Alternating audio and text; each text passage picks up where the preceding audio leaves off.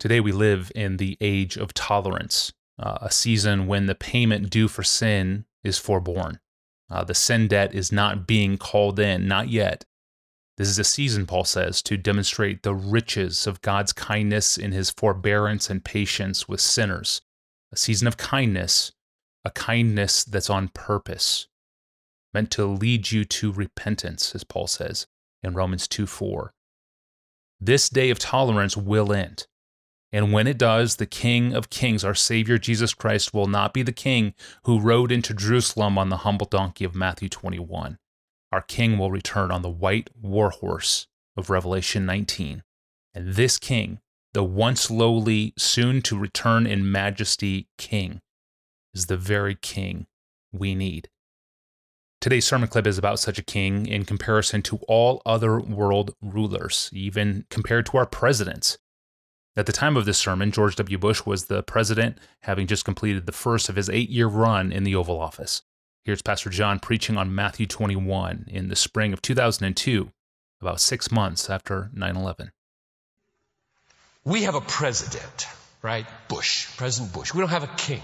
So some of this is a little bit, a little bit foreign to us, but there are kings in the world. And when I think king of kings, I think king over presidents vice presidents, premiers, kings. He's the king over all the presidents.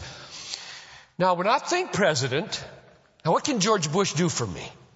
Well, he's, I think, doing a pretty good job with security and protection. That's what he ought to be doing. He's the commander in chief. He's got to wield the sword, according to Romans 13, appropriately to protect a people. And, and it seems like it's going well. I, I hope He's level headed and reasonable and thinks through all the options in front of him carefully.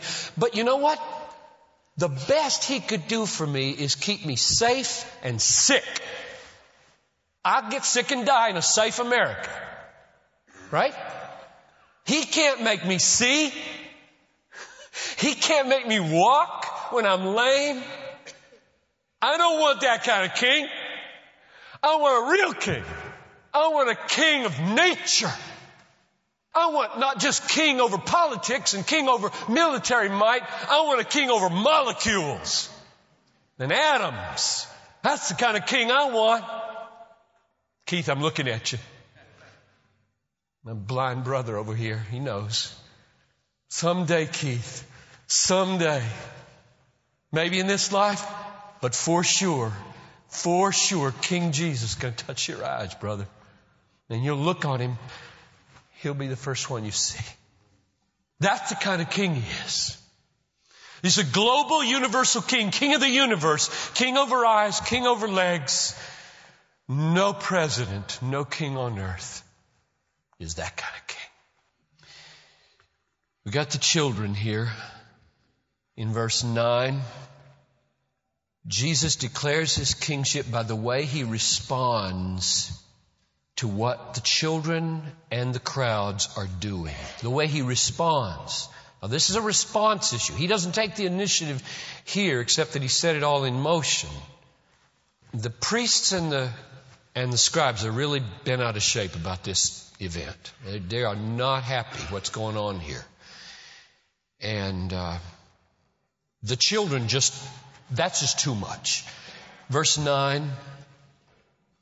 Hosanna this is the crowds. Hosanna, verse 9. We'll get to the children in verse 15. Hosanna, that means salvation to the son of David. That's the hope for king. Blessed is he who comes in the name of the Lord. Now the children, verse 15. Hosanna, Hosanna to the son of David. And these priests say, verse 16, you hear what these children are saying? Now the implication there is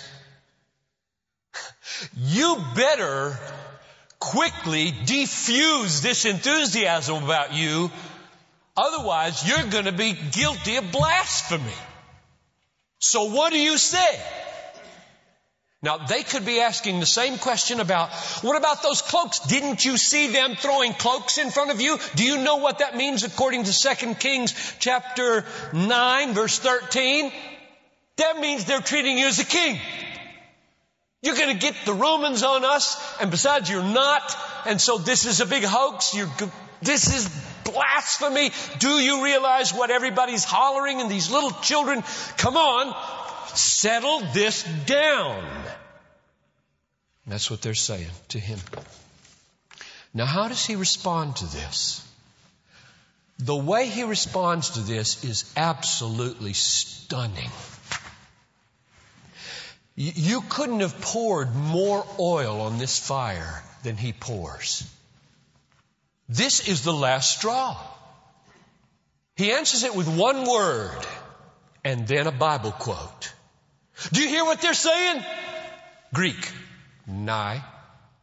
Nai means yes in Greek. Yes. Pause.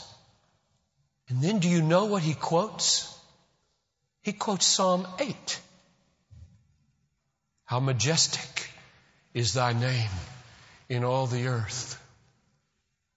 Out of the mouth of babes, you have appointed praise. That's God. That's God. Talking about God. They're not dumb. The last straw is, I'll quote some more scripture for you, and I will take God's word applied to children about the praise of children to God and apply it to me. And he's dead. He's dead. For you. So I'm, I'm finished. Except to try to wrap it up. There is coming a day when he will come again as king. Not on a donkey, but on a white war horse. And his hands will not be empty and outstretched. And the blood on his hands will not be his own blood. The garment dipped in blood will be the blood dragging through the blood of his enemies. The second coming is the end of the day of salvation. The second coming is the end of the day of patience. The second coming is the end of the day of tolerance. And now is the acceptable time. Now is the day of salvation. Don't risk meeting King Jesus on the white horse, having rejected him on the donkey. And the way to switch sides is like this. So if you find yourself right now on the wrong side of the war, and king in your life is money or food or success or looks or family or job or health or fame what rules you right now more than Jesus? What governs your affections and your choices day by day, hour by hour, more than Jesus governs them? That's your king. And so the way you, you come over is that you hear him saying, I'm your king. I'm on a donkey. I'm on my way to die for you. I will shed my blood that your sins might be forgiven and your treason might be forgotten. I hold out amnesty for you. Anyone who comes, I will receive and forgive and declare you righteous with my own righteousness that I'm working out here on this very Palm Sunday and fold you into my redeemed people and you will live forever with ever increasing joy. It's just faith. By faith you forsake, by faith you receive Him. Powerful, especially coming just six months after 9 11. Uh, we need a king over politics, a king over war, but we also need a king over molecules and atoms, a king who can make the lame walk and the blind see awesome. That was a Palm Sunday sermon preached on March 24th, 2002, titled Jesus Declares His Kingship. This clip was sent in by Ben Westerhoff. So thank you, Ben, for that. If you have a clip, tell us what bits of Piper sermons caught your attention. Email me, give me your name, hometown, the sermon title, the timestamp of where the clip happens in the audio, and tell me how it impacted you. Put the word clip in the subject line of an email and send it to me at AskPastorJohn at desiringgod.org. That's an email address, AskPastorJohn at desiringgod.org. Next time we talk about complementarity in the home, it's a really sharp question for every couple to think about. I'm your host, Tony Reinke. We are rejoined in studio by Pastor John when we return on Friday. We'll see you then.